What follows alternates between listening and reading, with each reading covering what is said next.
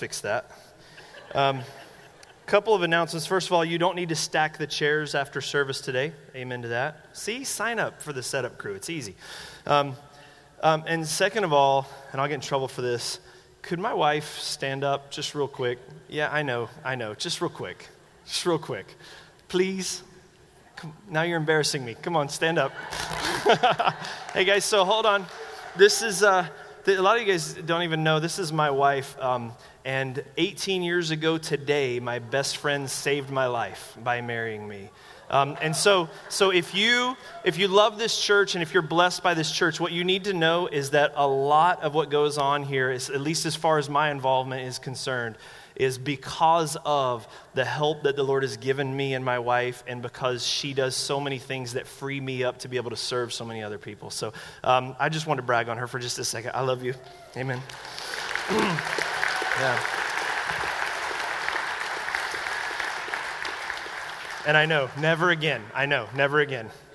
She'll be like, if you want another 18 years, you will never do that again. yeah, we're in 1 Corinthians chapter 1 today.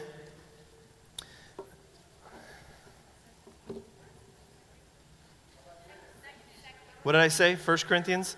See, I was testing you. 2 Corinthians chapter 1. I didn't feel like you guys learned 1 Corinthians really well, so we're starting over. And uh, we're going to start in verse 12.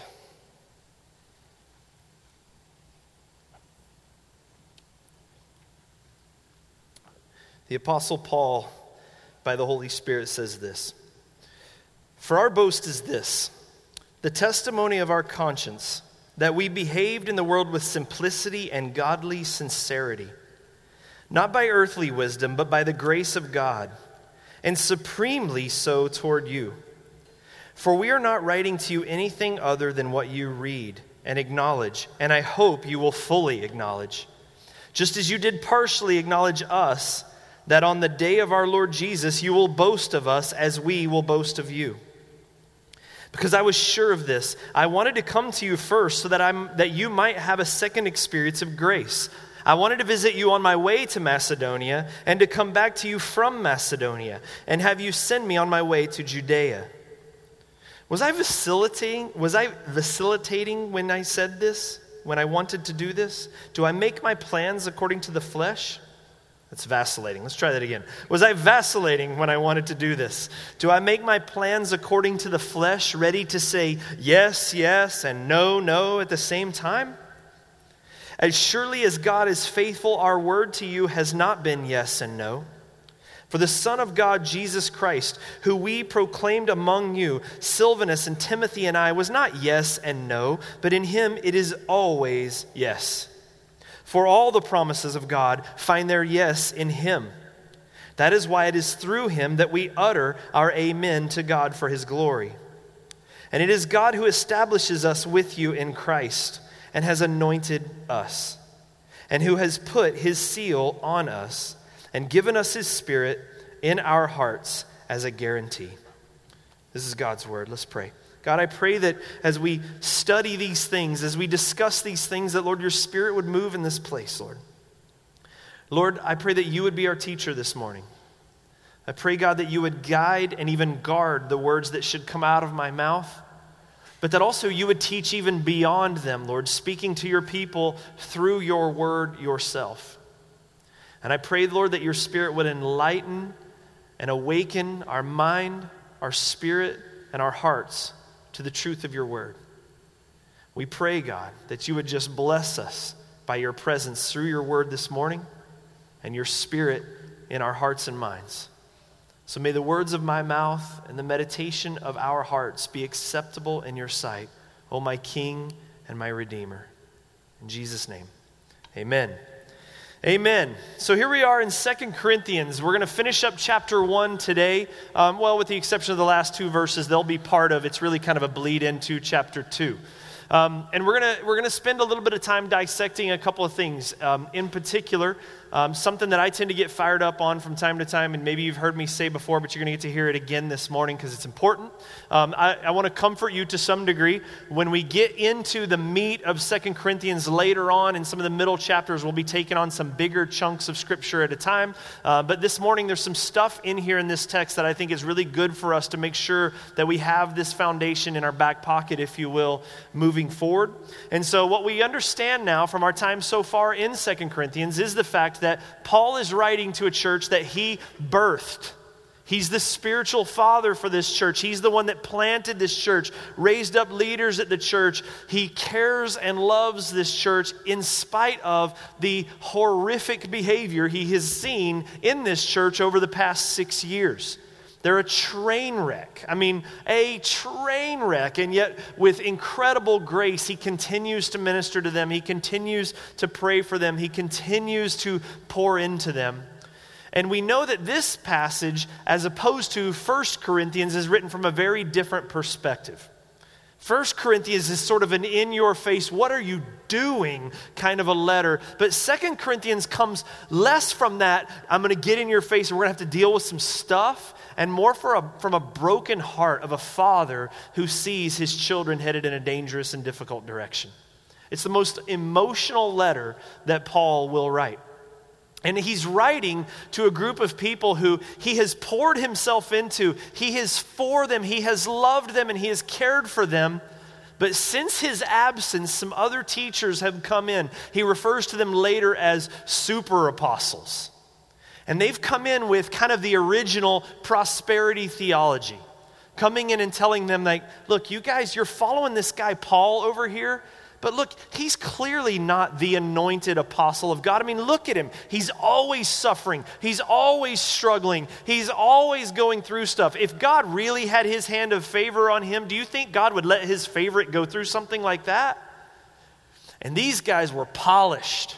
And they were coming in there with this picture of just wealth and prosperity, and they spoke eloquently, and they just looked so good.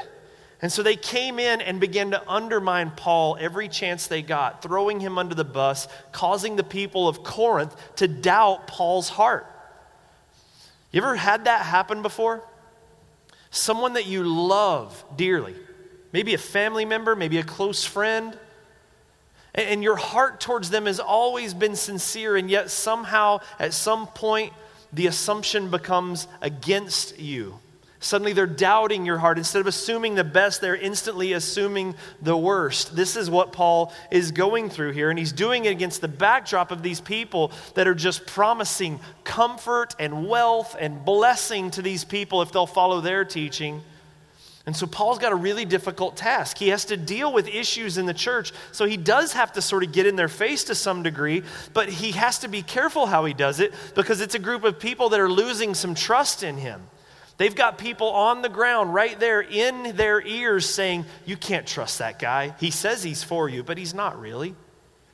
And so now, here as we begin verse 12 of first or 2 Corinthians chapter 2, Paul begins now to address, we've, we've now kind of finished the introduction, if you will, and Paul's now moving into the body of the text and sort of his defense of his own character, but as well as his theology and the teachings of the gospel. And so he has to do this right away by dealing with this issue of false assumptions. Does he really like us or does he not? And it's all come about because of travel arrangements. Travel arrangements have changed plans have changed. We look at verse 15, it says, Because I was sure of this, I wanted to come see you first, that you might have a second experience of grace. I wanted to visit you on the way to Macedonia and come back to you from Macedonia and have you send me on my way to Judea. So, Paul at some point had made a plan. I'm going to make my way to Macedonia. I'm going to stop and visit Corinth. And then on my way back, I'm going to stop there again. But somewhere along the line, his plans changed. Something came up. We don't really know. Some people even speculate that he'd been in shipwrecks since then, and so now he's going to be taking a land route to Macedonia because he's sort of done with boats. But uh, don't really know for sure. But something changed along the way. And so the people of Corinth who had found out about his original plan to come through there and visit him now find out he's not coming.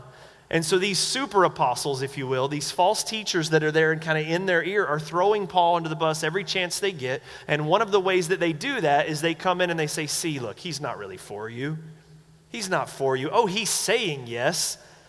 Oh, he's saying he likes you, but what he's doing, he's saying, Yeah, yeah, I'm going to come see you. But he's saying this from the flesh, just looking for a different opportunity. And if a better option, if a better opportunity comes along, he's going to bail on you and he's going to go with, like, Ephesus, for example. He loves those guys. You ever see how much time he spends there?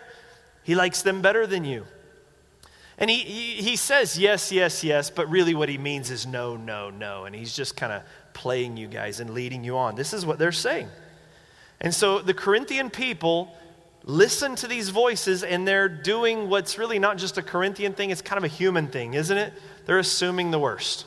They're just diving right into assuming the absolute worst. Yep, Paul's not for us. He's not really for us. He's against it. He says yes, yes, but he doesn't really mean it. I mean, easily offended. This is a very human thing, right? I mean, have we not all experienced this in some relationship or another in our own lives? Yes? That years of history of being for someone or being friends with someone or loving someone can get completely tossed aside because one situation occurs and we just have this human proclivity to just assume the worst in it. Someone's plans changed and it's going to leave you out of the picture. Well, it must be that they don't like you. It couldn't be that just life happened and got in the way. And this is what Paul is dealing with. So, yet, even though, this is what's amazing about Paul. This guy has been railroaded and thrown under the bus. He's been accused and beaten down by them over and over. And remember, if you remember our introduction to Second Corinthians, during this six year period, he actually went there and visited them, and it was a grievous visit for him. He was accused just relentlessly, and none of his people stood up for him. And he left there incredibly discouraged, and yet he's still able to, with grace, continue to pour into them continue to be for them, continue to, to pray for them. And, and he still calls them the seal of his apostleship, which is unbelievable. Well, the reason that he's able to do that, number one, is the text tells us in verse 12 our boast is this the testimony of our conscience, that we behaved in the world with simplicity and godly sincerity, not by earthly wisdom, but by the grace of God, and supremely so toward you one of the reasons Paul is able to endure relentless attacks on his own character by these people is because he understands. If you remember going back even into 1 Corinthians previously, 1 Corinthians 4, he says, It's a very small thing for me to be judged by you or any other human court, any other human wisdom. The ultimate judge, Paul knows, is God. And so when it really comes down to it, Paul has, well, you guys know the phrase, there's no softer pillow than a clear conscience. And so Paul, in the end, always has his integrity to hold on to. They may be bailing on me, but I'm not bailing on them.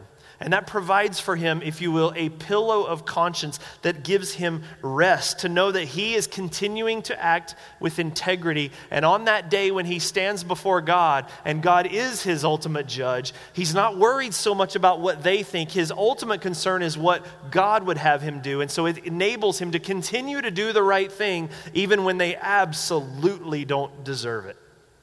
We would do well to do the same. We tend to go more the conditional love approach. Like, I'm going to love them, love them, love them. All right, I tried, I'm out. And yet, Paul says, No, look, I know what my calling is. My calling is to love these, my children in Christ, these, my brothers and sisters in Christ, regardless of how they react.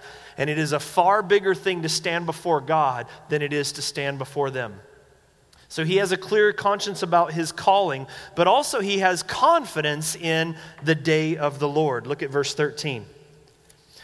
For we're not writing to you anything other than what you read and acknowledge. And I hope you fully acknowledge, just as you did partially acknowledge to us, that on the day of the Lord Jesus, you will boast of us as we will boast of you. The day of the Lord is a phrase used throughout the scriptures to refer to that day of judgment, that day of days when all understanding is made clear, when God Himself is there, and when suddenly we understand everything for exactly what it is.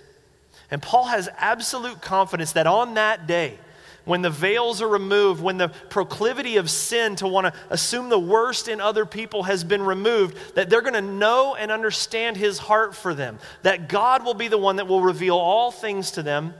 And so he knows I will just do what God has called me to do, and I will leave all of that up to God. He'll work those things out. And on that day, you'll boast of me, he says. What he means is you'll see our heart towards you, and you will be proud of that in the same way as Paul says that I boast in you, which is just an amazing statement that he's even able to say that.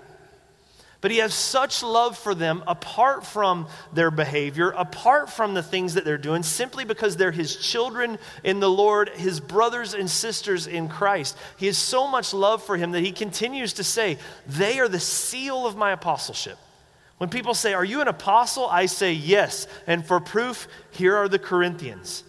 That's an unbelievable statement. You would think he would point to the Ephesians or the Philippians who are just joyful in suffering, but nope, he turns and he says, These guys are proof of my calling in God. And Paul has absolute confidence that one day, when all of that is revealed, when all those things are taken away, God's going to work those things out. And maybe that's a word of encouragement for some of us here because it's just inevitable we're in a fallen world with broken relationships. Difficulties going to come. People are going to assume the worst in you. And you know, sometimes we can work so hard to try to defend ourselves in situations it just makes matters worse. You ever been in that before? But Paul has this, by the grace of God, ability to continue in integrity and deal with the people of Corinth the way he's called to deal, and just trust that God's going to take care of that one day. Paul's way more concerned with his integrity than he is his reputation. Because you can have an amazing reputation and zero integrity whatsoever, right? Washington, D.C., excuse me. Um, you know what I'm saying? Like you can have an awesome reputation, but who knows what's going on behind the scenes. But for Paul, it is a much bigger deal to stand before God and to say, I did what I was called to do and I loved them regardless. And let God work out the details of their reputation. This is what Paul does. And he has been attacked on every level by the people of Corinth, and yet he can say with full conscience that he has behaved with sincerity towards them and supremely so toward them. Though Paul is completely innocent of all their accusations, he just continues to graciously love them, though they don't deserve it. It's important to think about for a second. He continues to love them, though they don't deserve it. Even in the songs that we just sang just a few moments ago, the idea that He took our place, that you would take my place, that you would bear my cross. Think about that for just a second. You know you. Do you deserve that? Does our conduct, if you will, our integrity before God. Let's talk about that the day of the Lord, that day when all things are made sight, that day when even the deep, dark secrets of the soul, God knows and to think about the reality that the perfect Lamb of God, Jesus Christ, would willingly take my place. Forget the Corinthians, me. That he would take my place. That is an unbelievable truth. Now, that's an important backbone to something else that goes on here in this text. I want to take just a few minutes today to consider something here because this particular passage, what Paul goes on to say, becomes sort of the backbone of some really important theological misunderstandings and misgivings and just plain false teachings that we need to understand really well moving forward. Because the idea here is this though they don't deserve it, Paul continues to act with integrity. He continues to love these guys. So, how is Paul able to do that? Why would Paul love these people that so clearly do not deserve his love and emotion and all of this angst that he goes through? He's on the edge of, of depression, for goodness sakes. Why do they deserve this? Verse 17. Do I make my plans according to the flesh, ready to say yes, yes, no, no at the same time? Verse 18 As surely as God is faithful, our word to you has not been yes and no. For the Son of God, Jesus Christ, whom we proclaimed among you, Silvanus and Timothy and I, was not yes and no, but in him it is always yes. For all the promises of God find their yes in him. That is why it is through him that we utter our amen to God for his glory. And it is God who establishes us with you in Christ and has anointed us, and who has put his seal upon us and given us his spirit in our hearts as a guarantee, or the word could also be as a down payment. So Paul uses this opportunity in defending himself but also as an opportunity to be able to proclaim to them once again the reality of the gospel of Jesus Christ. Everything's a teaching moment with Paul. So, how is it that Paul is able to do this? Why would Paul continue to love these people? Why would he continue to treat them like this? Because that's what God does for them. That's the gist of it. That's the gist of his answer. He's saying, I am for you because Christ is for you. Christ is not, well, I don't know. Christ is all in for you. He delights in you. He is for you. And I am a follower of Jesus Christ, and I am for you in that same way. This is what he teaches. See, in the Old Testament, there are thousands of promises that God gives us. I've got one of them. If you guys could put up Deuteronomy chapter 11, verse 22. In the book of Deuteronomy, can we kill the lights on this one side right here? If somebody knows where that switch is, that would be really helpful so they can read. In Deuteronomy chapter 11, there's, this is an example of one of the many, many promises here in Scripture that are God's promises for the people of Israel. But look at the framework. This is kind of the model by which most of them follow. Check this out. For if you will be careful to do all this commandment that I command you to do, loving the Lord your God, walking in all his ways, and holding fast to him, then the Lord will drive out all these nations before you, and you will dispossess nations greater and mightier than you.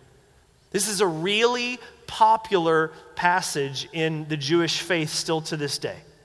And the promise is this and if you will love the Lord with all your heart, if you will hold on to his promises, if you will be careful to follow his word, and if you'll be careful to cling to him, then he will drive out your enemy from before you. He will give you the land. Even nations mightier than you have no chance against you because God is on your side.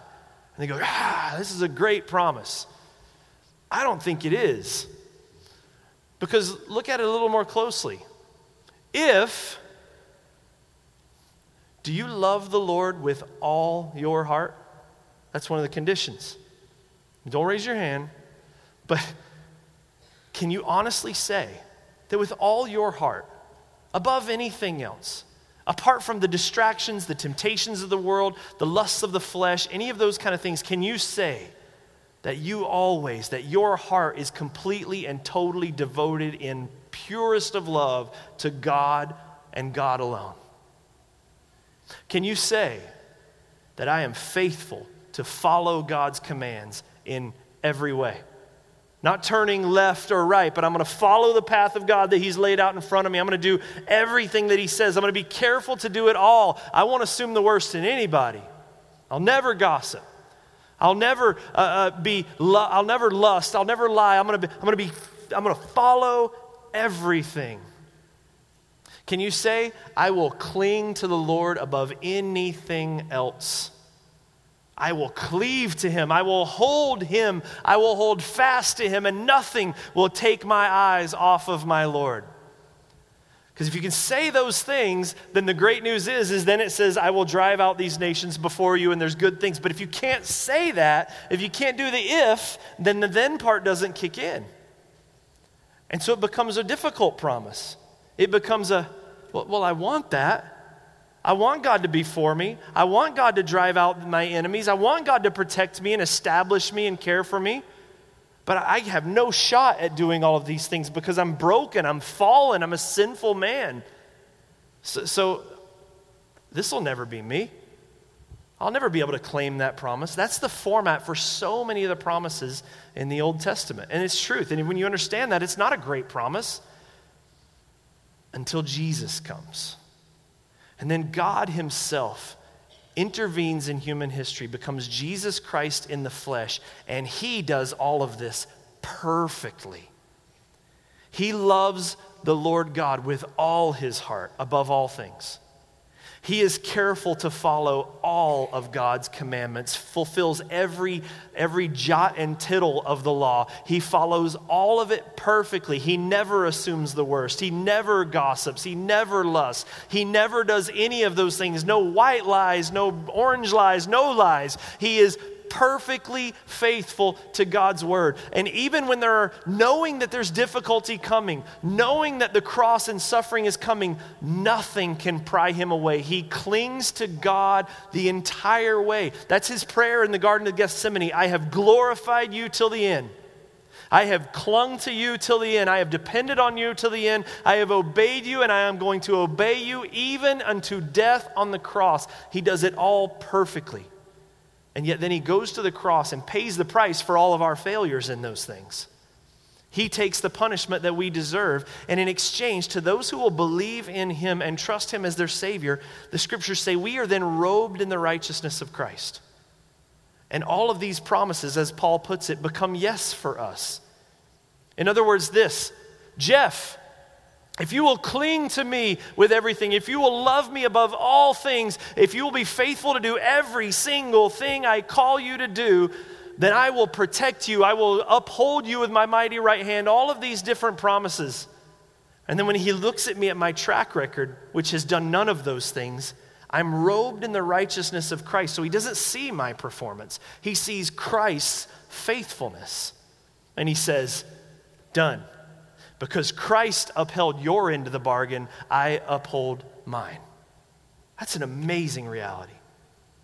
The mature believer in Jesus Christ understands that the blessings of God are yes and amen. They are promised to us not because we have deserved them, not because we earn them, but because of what Christ has done on our behalf. And this is why Paul says this here in 2 Corinthians that they are true in Christ. This is why we pray in this way. This is why we say in Jesus' name, because we're praying and invoking the very name of Jesus who has fulfilled these conditions, if you will. He has fulfilled all of the law our behalf.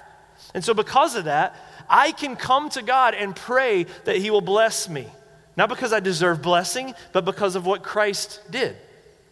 When I'm sick, I can come to God and pray that He would heal me or my family or people in the church. And I can do it with boldness, not because I deserve healing, I deserve death, but because Jesus Christ did all down the list. I can pray that God would provide for my family. I can pray that God would protect us or our nation. We can pray all of these different things, but we pray them in Jesus' name because it is through Christ that these promises are all yes and amen. If it was through Jeff, it would be no, no, and very much no. But Jesus Christ has fulfilled all of these things, and the promises of God are ours in Christ. That is really, really great news. And so the promises of God throughout all the scriptures then become yes and amen to us in Him. And Numbers 23 19 says, God's not a man that he should lie, or a son of man that he should change his mind. He said he will do it. He has spoken. Will he not fulfill it? And the obvious answer to that is what? Yes. Yes and amen. That is amazing truth.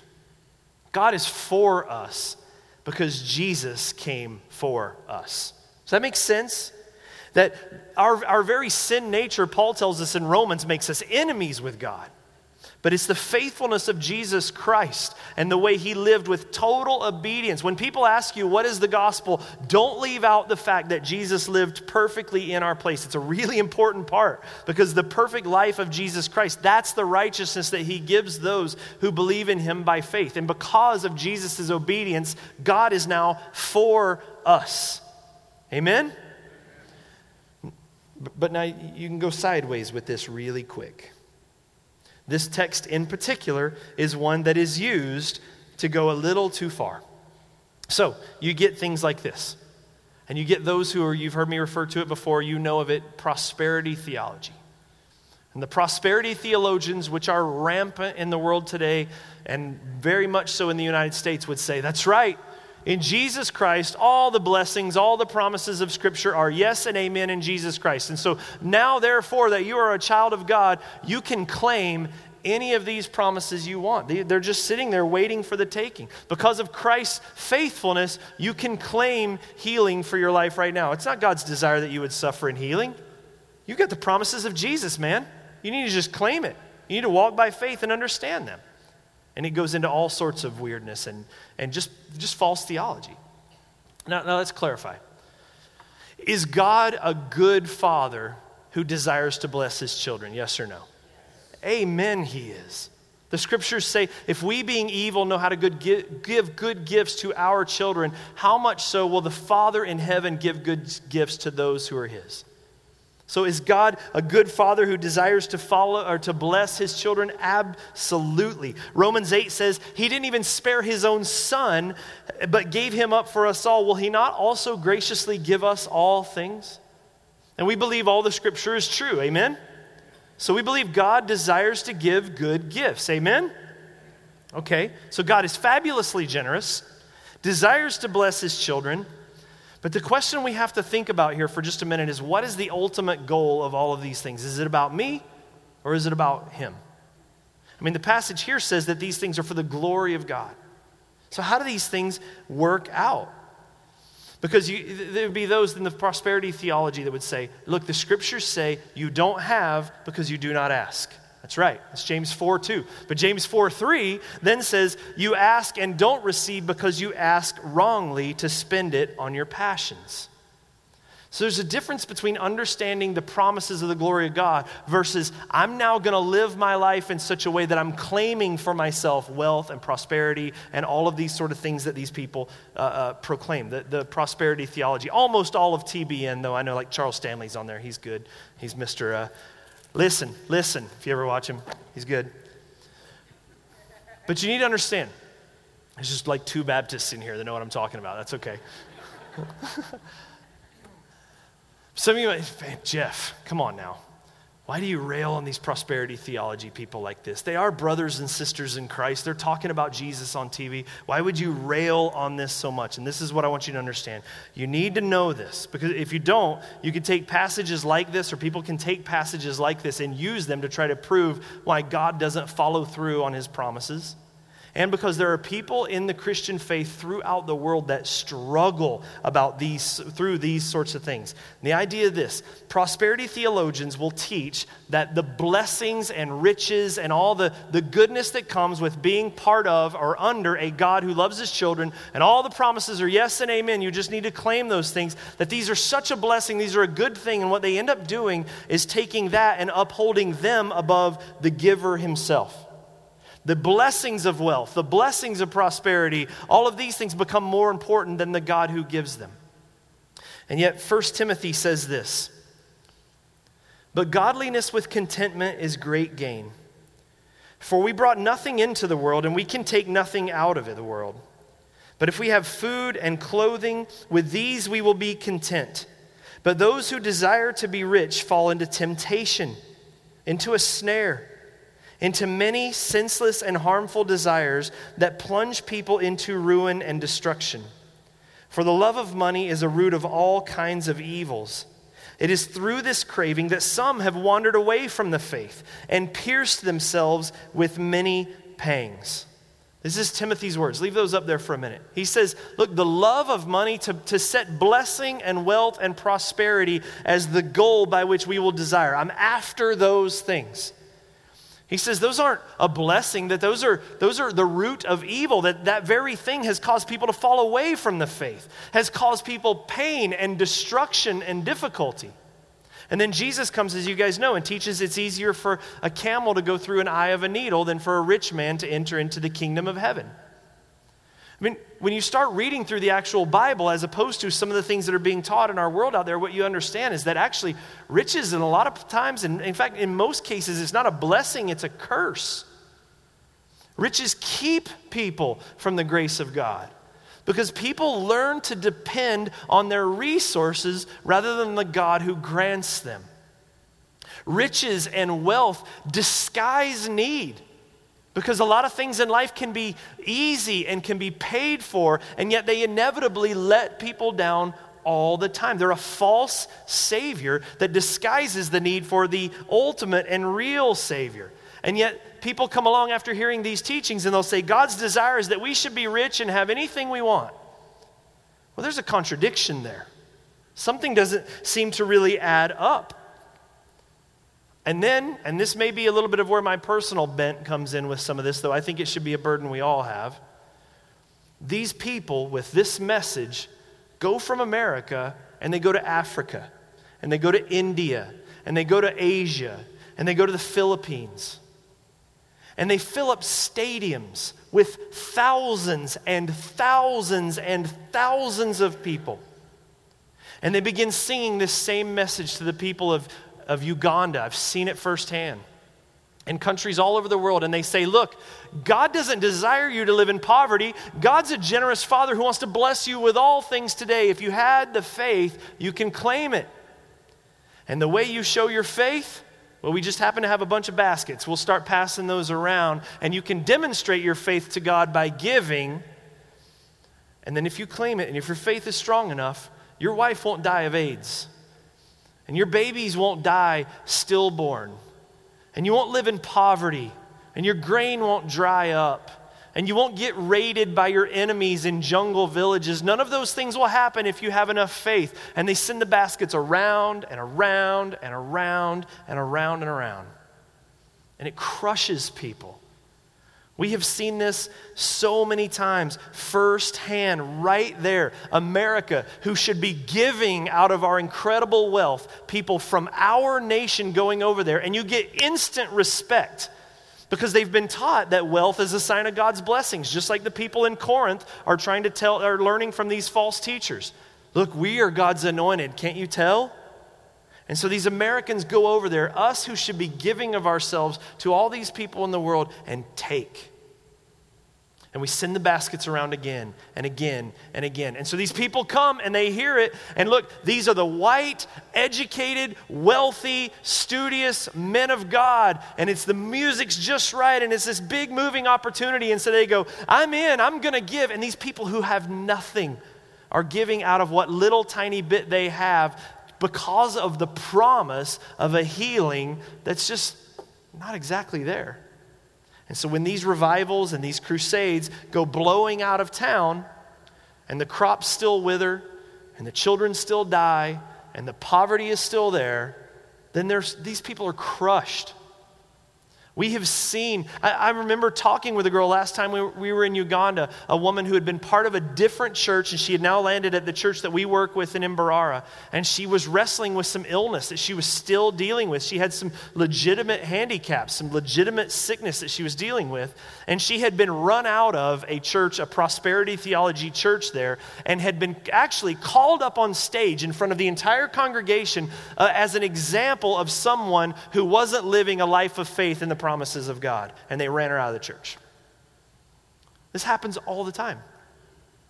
Happens all the time. And what ends up being is it, it, does not prepare the people of Uganda for the reality of Christian living that says through many hardships, through many tribulations and hardships, we must enter into the kingdom of God. You guys remember we talked about this like last week, right? That Christianity, by default, is going to have difficult seasons because, number one, you're an image bearer of God in a fallen world. Number two, you're choosing to follow Jesus and live in such a way that is for a kingdom that is yet to be fully inaugurated and is in opposition to the principles and the values of the world around us. And number three, just practically, you're choosing to live for others instead of self. So in this dog eat dog world, you're intentionally choosing to put yourself last so that just means, just by default, things are going to be harder. Sometimes you're going to mow your yard and the neighbor's yard. Sometimes you're going to work for money to provide for your family and also give to others, that's going to make times difficult financially. And that's just the reality of it. Christianity, the normal experience of Christianity, is difficult and prosperity theology that focuses on nothing but blessings and says you need to claim these things. God wants you to be wealthy. It does not prepare people for the reality of just normal christian living which says things like take up your cross and follow me. Not take up your Barcalounger and let's cruise. Amen?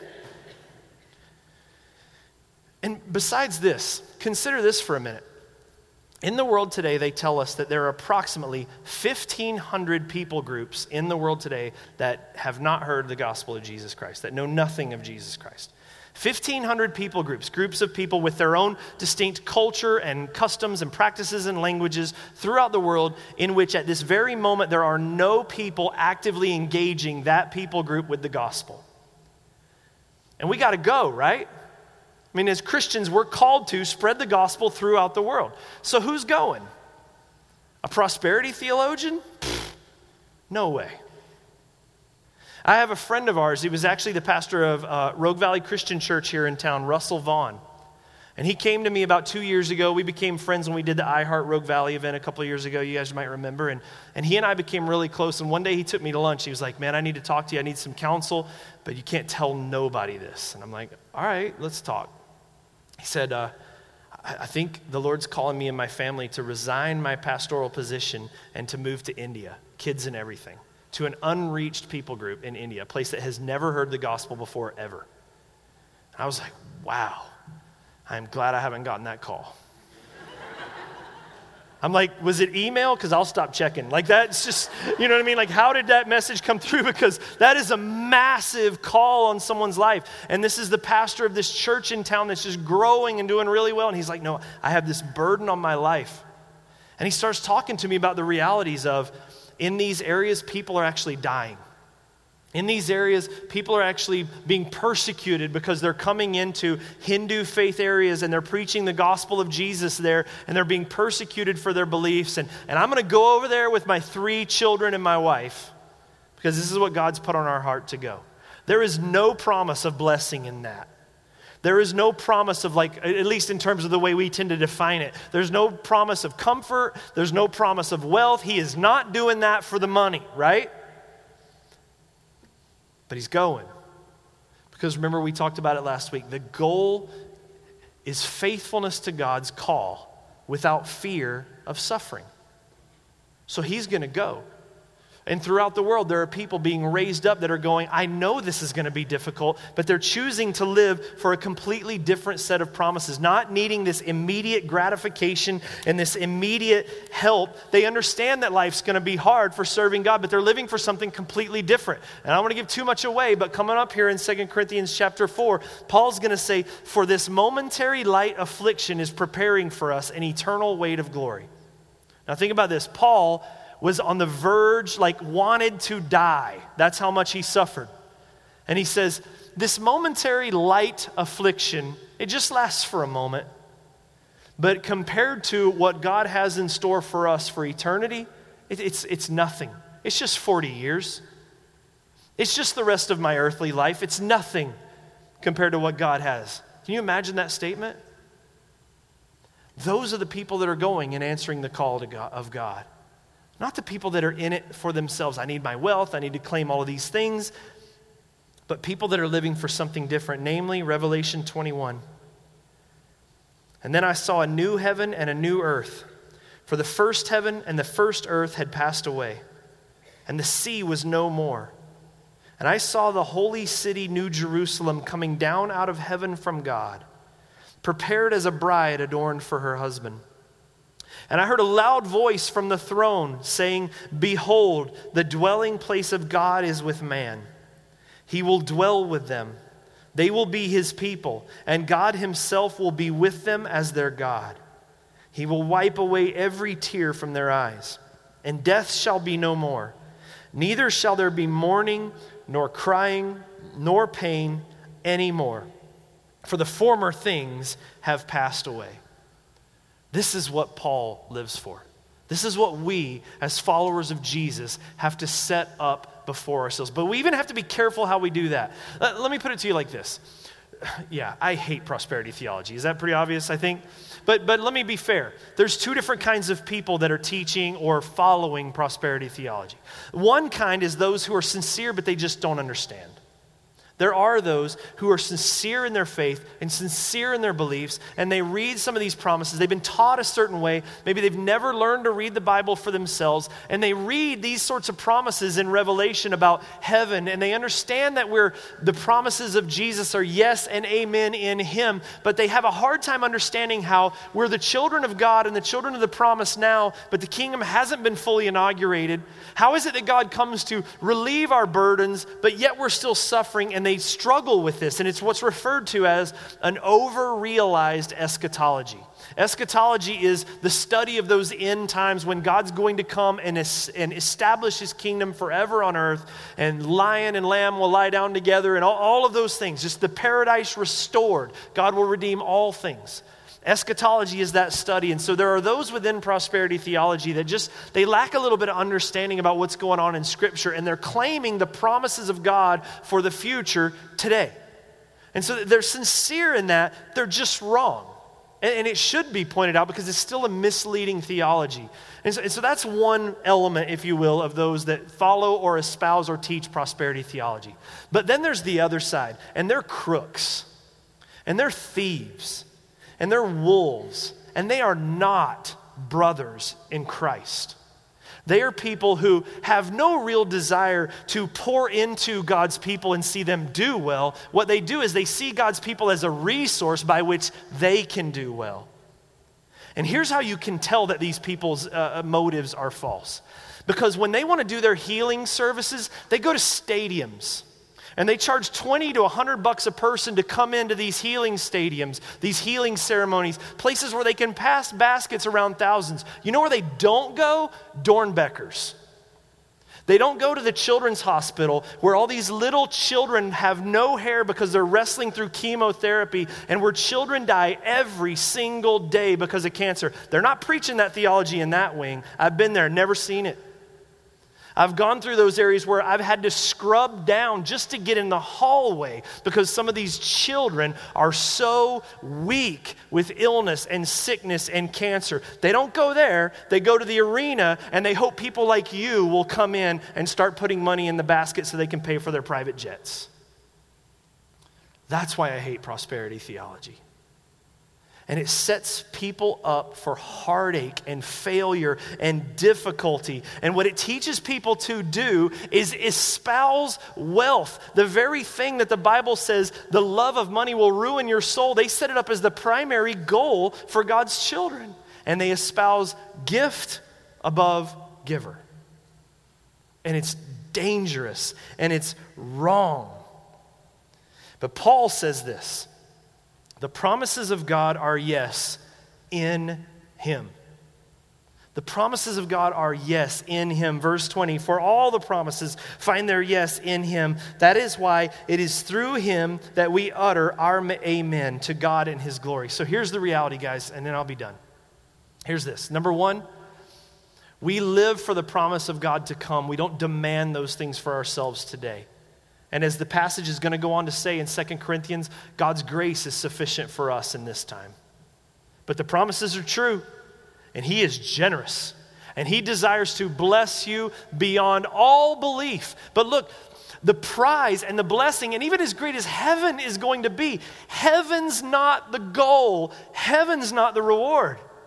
The Bible is lavish in its description of rewards. It even says that crowns of righteousness will be given to the followers of Jesus. But we know that they're not the, the goal, that that's not what it's all about. Why? Because it also says that when we get to that place and we stand before Jesus Christ, we're going to take those crowns and throw them at his feet. We won't care about anything else compared to the glory of Jesus Christ. He's the prize. Jesus is the goal. Jesus is the most valuable thing in the universe. Nothing we desire can compare to Jesus Christ. And if we live for wealth, we are selling ourselves short because Jesus is so much greater than wealth. He's not just the ticket to the reward. You understand? He's the reward. Can somebody amen that? He's the reward, right? Are you guys tracking with that? Like he's better than that.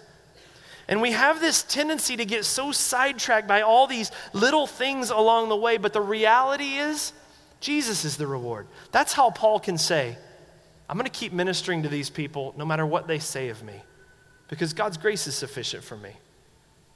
But because I have Jesus, I can endure suffering. Because I have Jesus, I can endure persecution. Because I have Jesus, I can continue to act with integrity towards those who do not deserve it. Because I have Jesus, I can continue to love someone who's treating me in incredibly unloving ways. Because I have Jesus, I can love others the way Jesus loves me. I can deal with those who assume the worst in me. And even those who do turn their back on me, I can forgive them because I have Jesus. And Jesus is more valuable to me than my reputation or my feelings. It is all about Jesus. All of it. That's really a long 45 minutes way of saying, just, hey guys, it's all about Jesus. It just is. And that's why Paul says, in Philippians as he's teaching about suffering. He says, I've learned to be content in all things.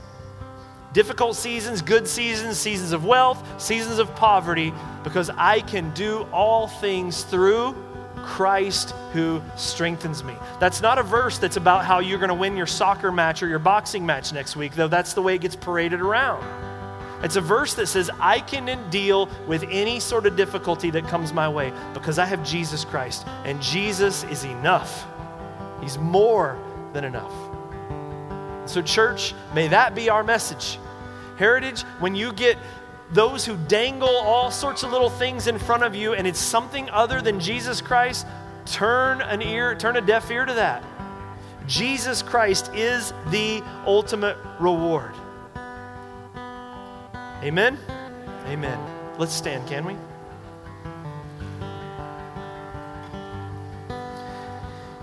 God, I thank you so much that we have you. I thank you, Lord, that you have put your spirit in our hearts, and that that is even, as you put it, a down payment for the things to come. I thank you for the reality of heaven. It is going to be amazing, God. I can't wait for the day that there are no more children dying of cancer. I can't wait for the day, Lord, that no more are families ripped apart by sin. Lord, we are desperate for the day that there is no more war in this nation or in any nation. When things like prejudice and racism and all of those things have no foothold. Lord, we long for the day when even our relationships are restored and there's no more animosity or bitterness or envy or unforgiveness. God, we long for the day when our flesh is put aside and the Spirit of God reigns over all. But more than anything, we long for the day that we see you. But God, your scripture promises that we have you, that you have sealed us by your Spirit, that we are walking after you even now, that you are with us and that you will never leave us nor forsake us.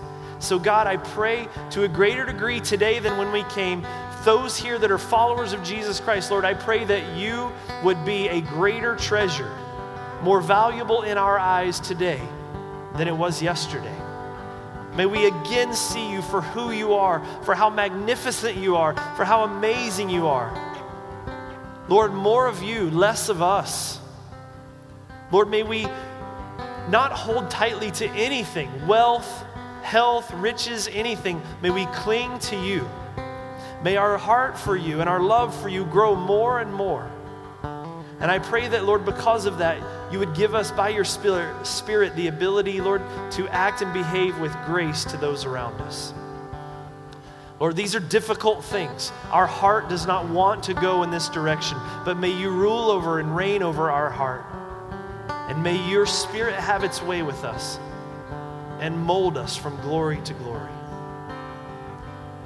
with the heads bowed and eyes closed, let me just encourage those of you that have never put your faith in Jesus Christ, please understand you need Jesus. The Bible tells us that we are all fallen, we've all fallen short of His glory, we have all sinned and lost our way.